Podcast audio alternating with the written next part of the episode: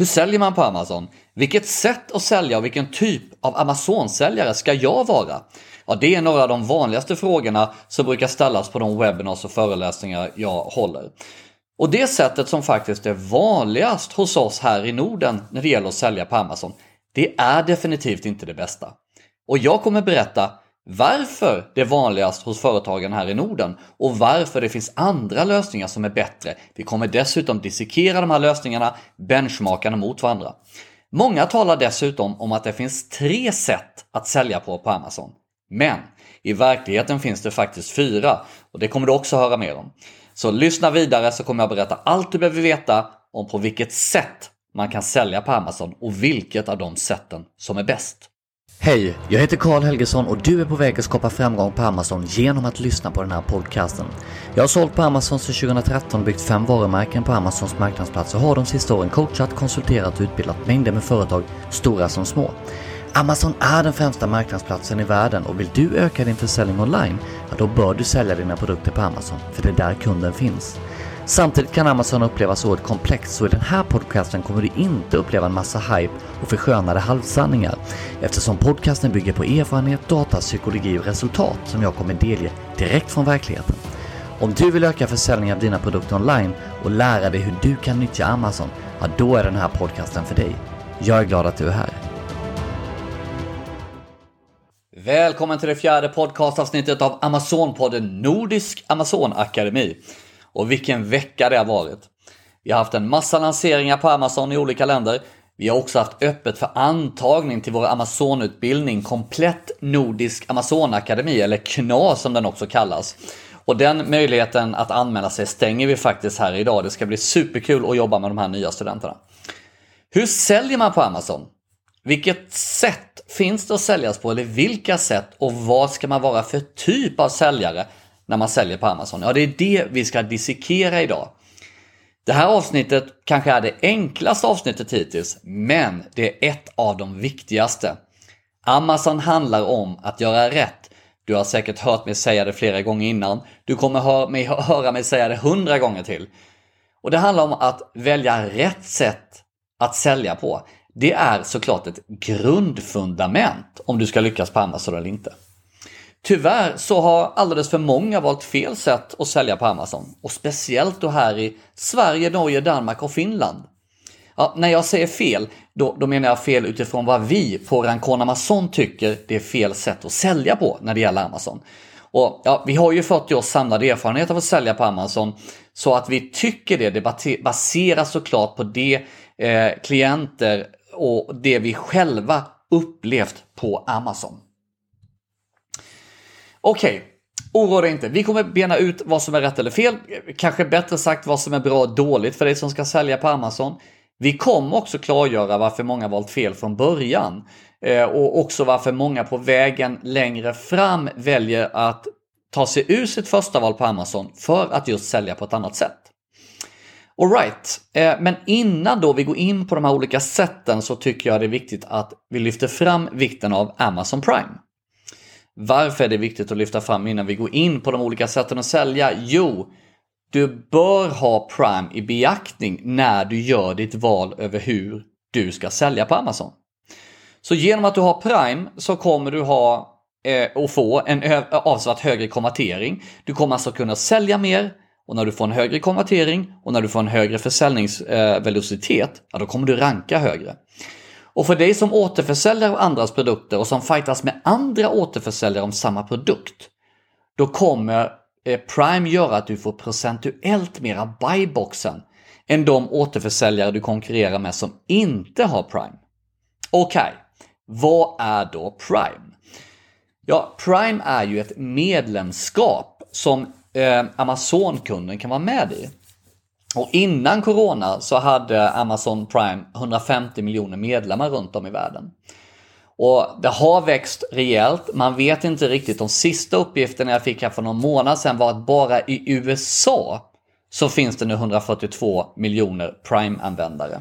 Så jag har inte en aning om hur många det är i verkligheten i världen. Jag hoppas jag får möjlighet att återkomma det. Men jag skulle tänka mig att det, det är förmodligen över 200 miljoner. Eh, eftersom eh, jag har förstått att det växt med över 30 miljoner i USA bara under Corona. Då. Okej, så, som en Prime-medlem, vad får du då? Ja, dels har ni säkert sett Prime Video som Amazon äntligen börjat göra lite eh, annonser om. Prime Video är en fantastisk eh, video och streamingtjänst. De har otroliga bra serier. Det är Netflix största konkurrent idag. De investerar mer i budget i film och serieproduktionen HBO till exempel. Sen har de Amazon Music som ingår i Prime och Amazon Music är ju idag en konkurrent till eh, vårt Spotify. Men det är ju såklart inte bara det här utbudet. Det är ju liksom mer icing on the cake. Varför är en Prime-medlem medlem i just Prime? För det kostar en del. Det kostar ungefär 100 dollar per år.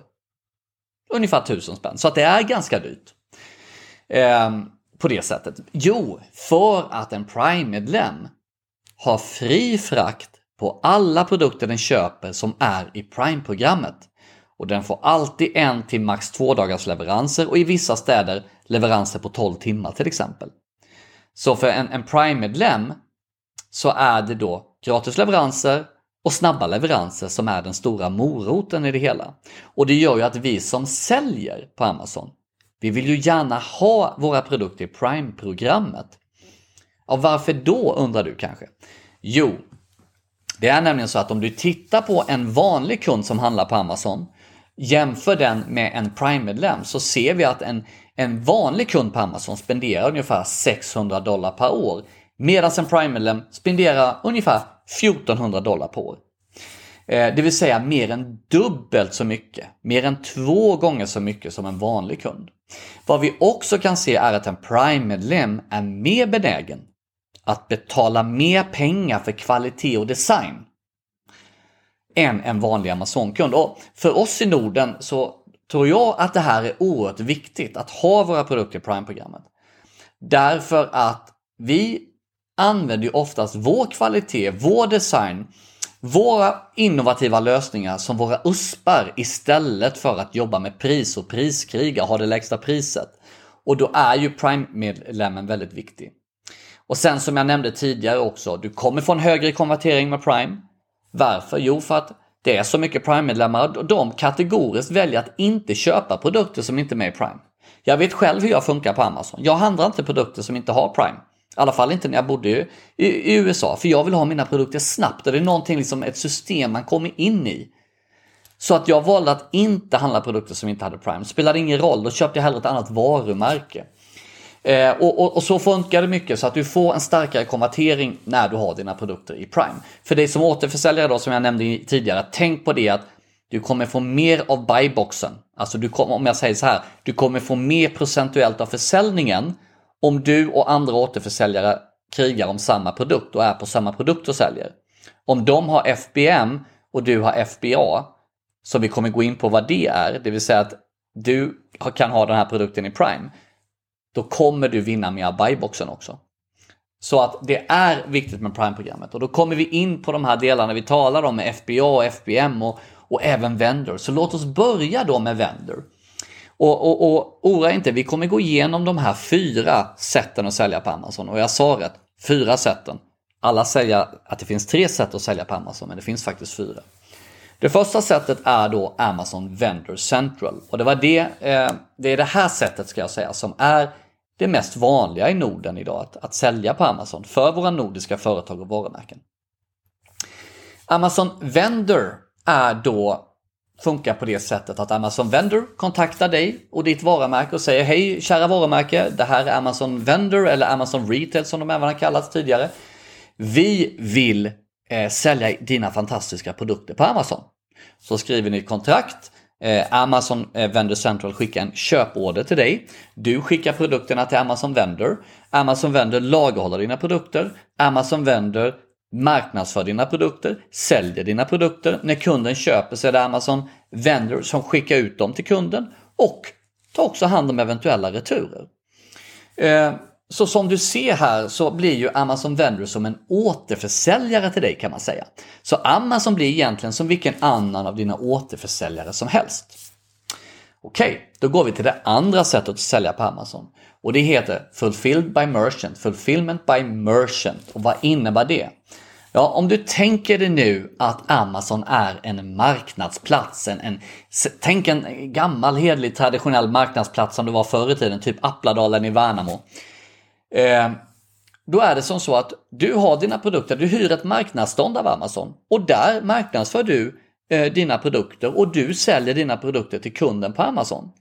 Och när kunden köper dem, ja då är det du själv som lagerhåller dem. Till exempel här i Norden har du dina produkter i ett lager och det är du som skeppar eh, och, och fraktar produkten till kunden när kunden har köpt den. Skulle nu kunden vara missnöjd, då är det din skyldighet att ta hand om returen. Så så funkar Fulfillment by Merchant.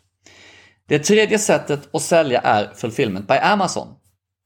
Det funkar nästan likadant med en väldigt stor eh, skillnad.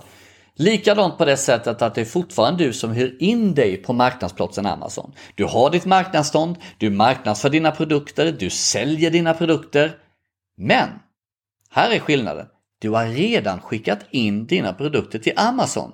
Det är Amazon som lagerhåller dina produkter. Okej? Okay? Det innebär att du fortfarande äger och kontrollerar dina produkter men de är på Amazons lager. Så när kunden då som du har marknadsfört och sålt mot köper din produkt då är det Amazon som pickar och packar produkten, skeppar den till kunden.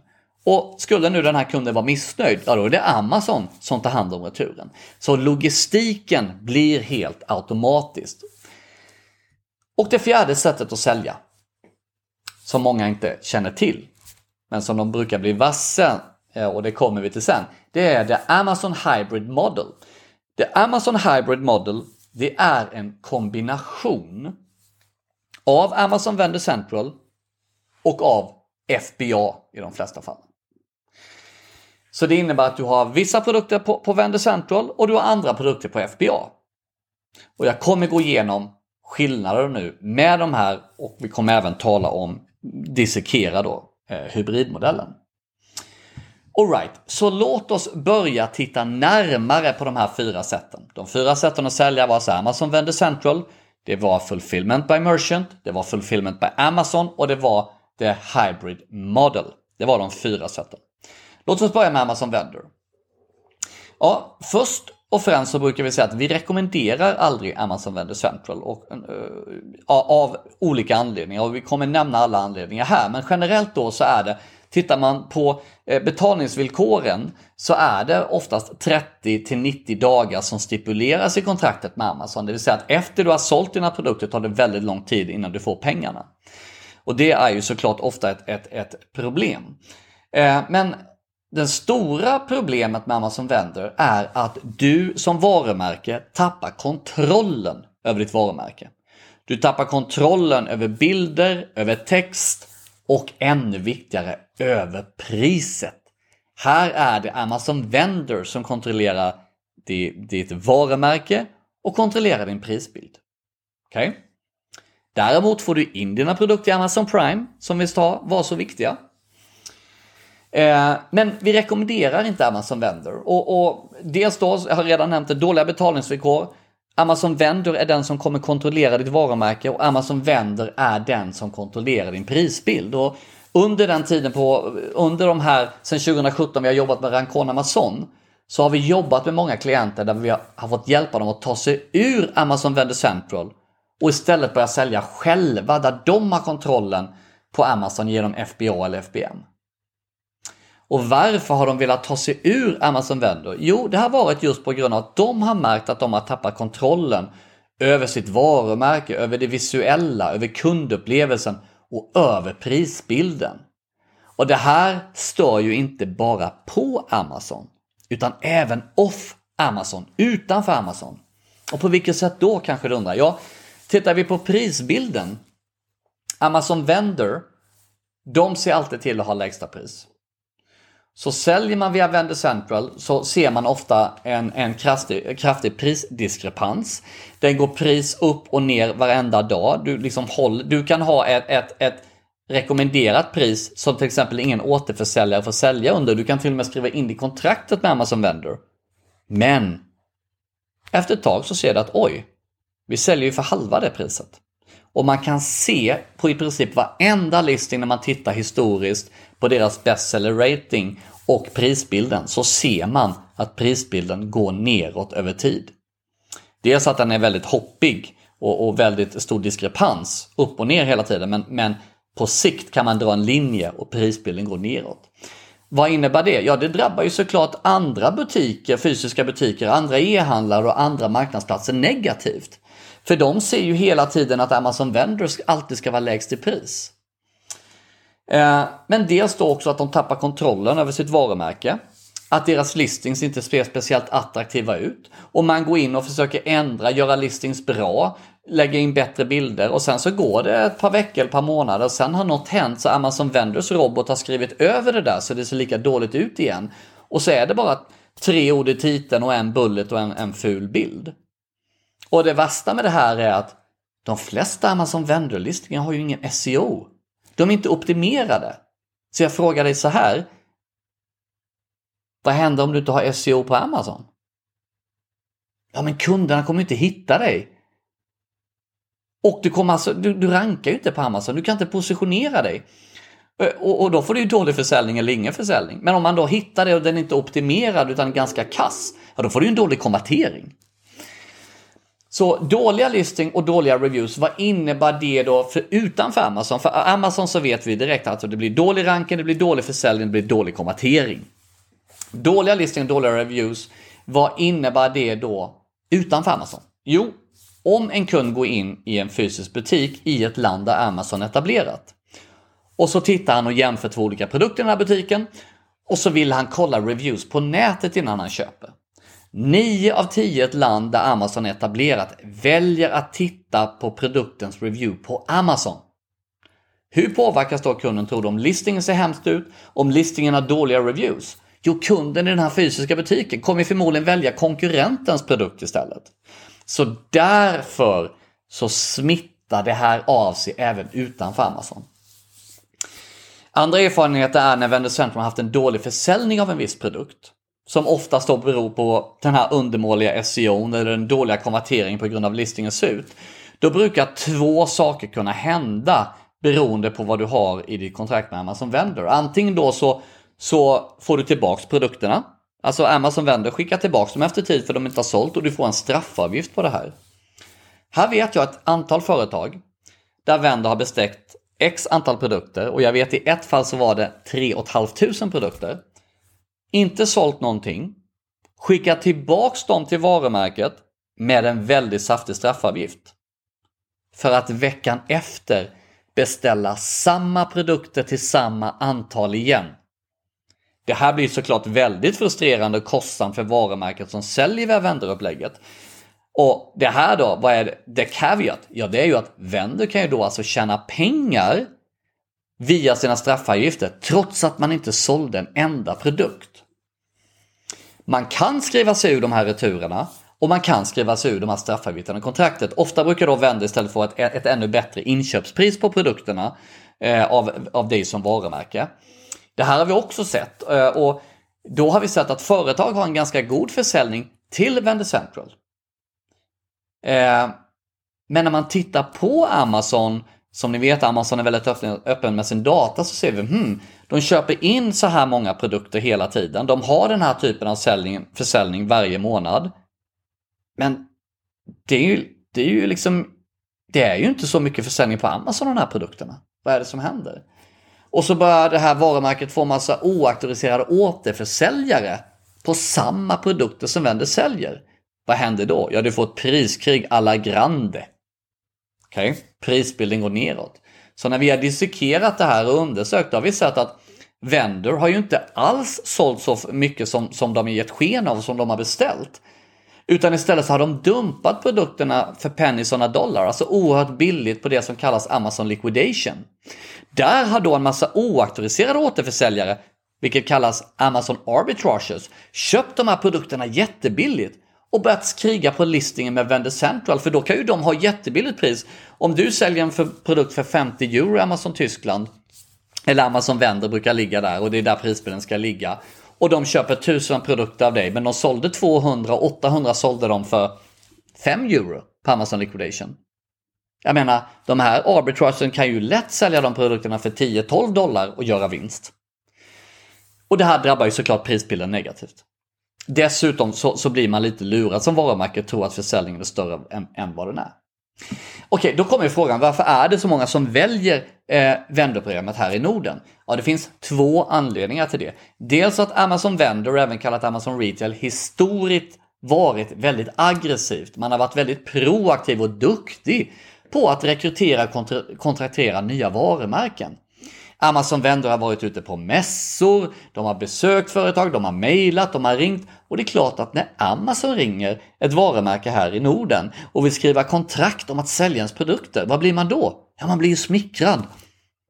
Den andra delen i det här är ju att dessa varumärken inte känner till att det faktiskt finns andra sätt att sälja på på Amazon. De känner inte till att, att man faktiskt kan vara en 3P-säljare, third party-säljare. Alltså en individuell säljare som säljer genom Fulfillment by Merchant eller Fulfillment by Amazon. Och när man inte vet att det finns andra alternativ, ja då, då har man ju inget att benchmarka och jämföra med, då tackar man ju ja. Okej, okay, fungerar då Vendor Central för företag? Ja, men det är klart att det fungerar på det sättet att Amazon blir ju återförsäljaren av dina produkter. Det är ett sätt att göra Amazon på ett väldigt, vad ska man säga, med lathet. Du behöver inte tänka på något egentligen. Det enda du behöver göra är att skicka produkter till Amazon när de här köpordrarna kommer. Men i gengäld så offrar du ju kontrollen över ditt varumärke. Du offrar kontrollen över kundupplevelsen och du offrar kontrollen över prisbilden vilket kan bita dig i svansen. På sikt kommer det drabba dig negativt, inte bara på Amazon utan även utanför Amazon. Och ju längre det pågår, desto svårare är det att ställa det här till rätta. Och vi har hjälpt många företag med just den här biten, så tänk på det. Spelar det här inte någon roll för dig? Spelar det inte någon roll för dig om ditt varumärke eh, eh, kontrolleras av, av, av vänder och, och, och, och, prisbilden spelar inte så stor roll? Ja, men då är det ju ett jättesmidigt sätt att sälja vänder. Men för de flesta varumärken så skulle jag säga att det här är ett fatalt sätt att sälja på Amazon som vi inte rekommenderar. Alright, då går vi in på det andra sättet, fulfillment på Amazon. Om vi bryter ner, ner då, ja betalningsvillkor, du får betalt var 14 dag. Nu på Amazon kan du till och med få betalt varje dag, inte hela beloppet men en liten del av beloppet. Fördelen här är ju med Fulfillment by Merchant att du har full kontroll på din prisbild, på ditt varumärke, på din listing, på din kundupplevelse. Det som är problemet med Fulfillment by Merchant det är Amazon Prime. Du kan inte få Amazon Prime. Ja, jag, jag tar tillbaks det. Jag rättar mig själv här i podden utan att klippa någonting. Du kan få Amazon Prime, men det är svårt. Det finns någonting som heter Seller Fulfill Prime, där vi får sätta dig i kö. Har du tur så blir du antagen och då får du ha dina produkter i, i, i Prime-programmet. Men det krävs ju också verkligen att du levererar på tid, att du håller eh, kunden uppdaterad etc. etc. Och här är felmarginalen tight, så du behöver verkligen en leverantör som du verkligen vet man, man, levererar inte för sent utan man håller de här tiderna, man håller, det vill säga inom en till två dagar ska vara produkten vara levererad i det här landet oavsett vart i landet det är. Kan du garantera det? Ja, då kan du använda Fulfillment by Merchant och få det viktiga Prime. Om du missbrukar det här, det vill säga din, din, din, eh, eh, den som sköter din logistik missar så du får en felprocent som är över vad Amazon godkänner ja, då kommer du ryka på seller, seller Fulfill Prime. Då förlorar du rättigheterna till Prime och din konvertering kommer droppa signifikant. Det tredje sättet att sälja då, det är FBA. För filmet på Amazon. För filmet på Amazon är som FBM. Du får betalt var 14 dag, kan få betalt varje dag. Du har full kontroll över ditt varumärke. Du har full kontroll över din prisbild, över din listing, över din kundupplevelse. Och du får Prime med dina produkter. Dina produkter kommer in i det viktiga Prime-programmet. Vad krävs då för att eh, ha FBA? Ja, i Europa så behöver du VIT i de länder där produkterna lagerhålls. Det vill säga att där produkten lagerhålls, det är ju där du betalar VAT. Så det innebär att om, om du säljer i Tyskland, du har produkterna i Tyskland på Amazons tyska lager, då kommer du behöva registrera dig för VAT och betala VAT i Tyskland. Det finns lite olika sätt att sälja då. Du kan välja till exempel att, säg att du väljer att ha FBA i Sverige och Tyskland till exempel. Eh, då behöver du såklart betala moms i Sverige och i Tyskland. Eh, eftersom du har produkter i Sverige som du säljer till, till svenskarna och du har produkter i Tyskland som du säljer till tyskarna. Du kan också ha något som heter Pan European FBA. Det innebär att du, har, du säljer på alla Amazons marknadsplatser, men du skeppar dem bara till ett lager. Just när det är Tyskland, men jag vet att Amazon Sverige fokar oerhört hårt på att Amazon Sverige ska anslutas till Pan European FBA. Vilket för oss här i Norden blir fantastiskt smidigt att bara skicka produkterna till Eskilstuna. Sen tar Amazon och skeppar det här internt. Du behöver inte tänka på någonting. Du skeppar dina produkter till Eskilstuna, men du kan sälja dina produkter på Amazon Sverige, Amazon Tyskland, Amazon Polen, Amazon Holland, Amazon Frankrike, Amazon Italien, Amazon Spanien. Fantastiskt, eller hur? Det som det kräver då, det är att du har VAT i alla de länderna där produkterna lagerhålls. Vilka är de länderna jag nämnde där, plus Tjeckien. Eh, du behöver ha UK om du ska sälja där separat. Så, så det är, i och med Brexit så har de gått ut Pan European FBA. Det innebär att då behöver du göra en separat skeppning till UK. Du kan också sälja FBA med det som heter European Fulfillment Network. Och European Fulfillment Network det, det gör att du bara behöver betala VAT i ett land, till exempel i Tyskland. Så du kan fortfarande sälja på alla de andra Amazon-platserna i Europa. Amazon-marknadsplatserna, till exempel Frankrike, och Holland, och Italien och Polen och allt vad det är. Men du lagerhåller och skeppar bara från Tyskland. Så på det sättet är det smidigt att du bara behöver en VAT-registrering. Problemet med det är eh, följande då. Det är att när du skeppar till Frankrike eller Holland och så vidare så lägger Amazon på en cross-border-avgift. Så din FBA-avgift blir ju dyrare. Amazon tar ju såklart för, betalt för att de gör FBA. De tar betalt för sin pick, pack, handling och shipping. Den här avgiften baseras på din produkts dimension och vikt. Ehm, med det sagt så är det en annan sak som blir med EFN. Du kommer fortfarande ha Prime i Frankrike till exempel eller Prime i Italien även om du skickar från Tyskland. Men då står det ju inte att det är det vanliga Prime utan det står Prime kan det stå 5 days delivery och Prime 7 days delivery. Så din konvertering kommer ju definitivt gå ner med European Fulfillment Network. Alright, det var den tredje, det var Amazon FBA. Då går vi till den fjärde och det är Amazon Hybrid Model. Hybrid Model är en kombination av Amazon Vendor eh, Central och Amazon FBA. Är att vara tre, tredjepartssäljare. Många säger att det här är det bästa av två världar. Vi håller inte med. Eh, och när brukar oftast Amazon erbjuda den här hybridmodellen? Jo, det är när varumärket försöker lämna Vendor. Då försöker Vendor liksom krampaktigt behålla sig. Men, men här, kära varumärke, vet du, du, du får börja sälja själv. Men du kan få det bästa av två världar. Du säljer Amazon Vendor med några produkter och du säljer din andra produkt som tredjepartssäljare via FBA. Det är ju fantastiskt. Så då erbjuds du stanna kvar med vissa produkter Vendor och du säljer vissa själv. Men i de hybrid models kontrakt som vi har gått igenom åt våra kunders räkning så finns det inskrivet att Vendor Central när som helst har rätt att ta över kontrollen och börja sälja vilken produkt och listing som helst.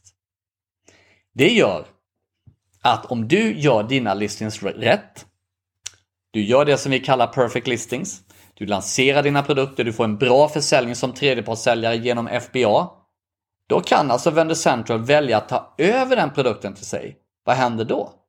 Ja, de börjar sälja den. Så då börjar du alltså kriga med Vendor Central om samma produkt.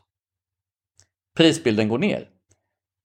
Och sen har vi också sett att ibland skriver Vendor över din listing som du har skapat. Alltså allt det arbetet du lagt ner på din SEO, på din copy, på dina bilder, det blir bortsopat. Vad händer då? Ja, din produkt tappar ranking, den tappar konvertering och du tappar försäljning. Okej, då har vi gått igenom de fyra sätten att, att äh, sälja på Amazon. Och det var Vendor Central, det var Fulfillment by Merchant, det var Fulfillment by Amazon och det var The Hybrid Model, hybridmodellen, Amazons hybridmodell. Så för att sammanfatta då dagens podcast. För mest kontroll över ditt varumärke och din prisbild, för att få Prime, för att nå en mer köpstark målgrupp och få bättre konvertering så ska du sälja genom FBA. Amazon FBA. Vi rekommenderar i princip alltid att nyttja FBA. Så filmen by Merchant, det kan absolut vara ett alternativ för dig, men då måste du ha ju beräkning i åtanke att din konverteringsgrad blir lägre eftersom du inte har Prime. Du kan få Sell för Fill Prime, du behöver sätta dig i kö, det är inte säkert att du blir godkänd, ibland är programmet pausat så du inte kan faktiskt ansöka ens. Men då är det oerhört viktigt att du levererar i tid till kunderna så du behöver en väldigt snabb och pålitlig logistisk partner. Det är hårda krav från Amazons sida och fallerar du så fråntas dina rättigheter till Prime. Och då tappar du ju verkligen konvertering.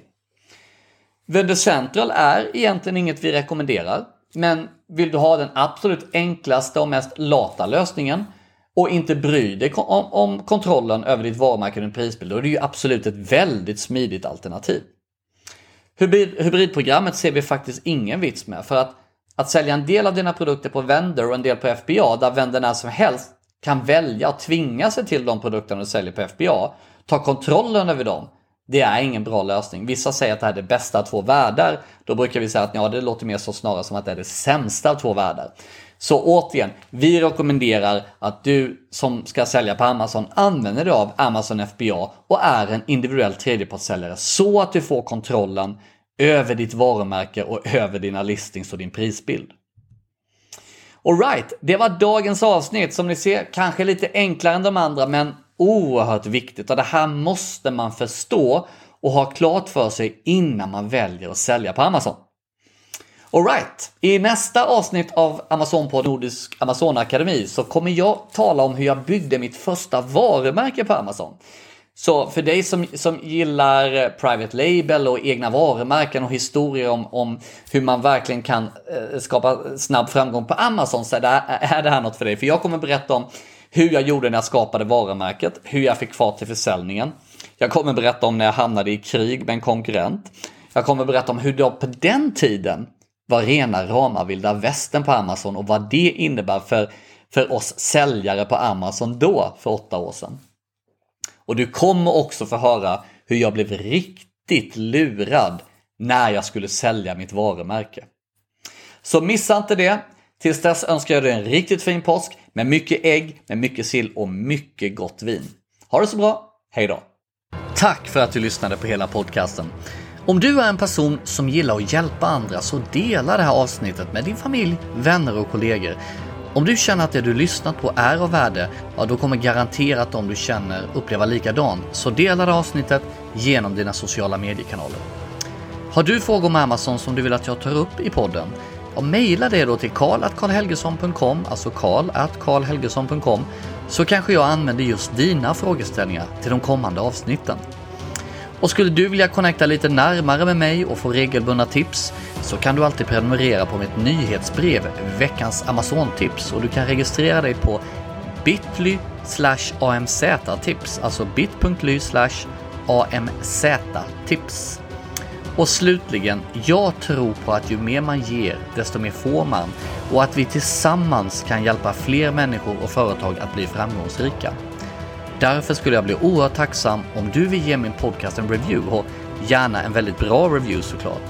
För ju mer spridning och ju mer reviews som Nordisk Amazonakademi får, desto mer människor och företag kan vi faktiskt hjälpa att lyckas på Amazon. Tack så mycket för att du lyssnade!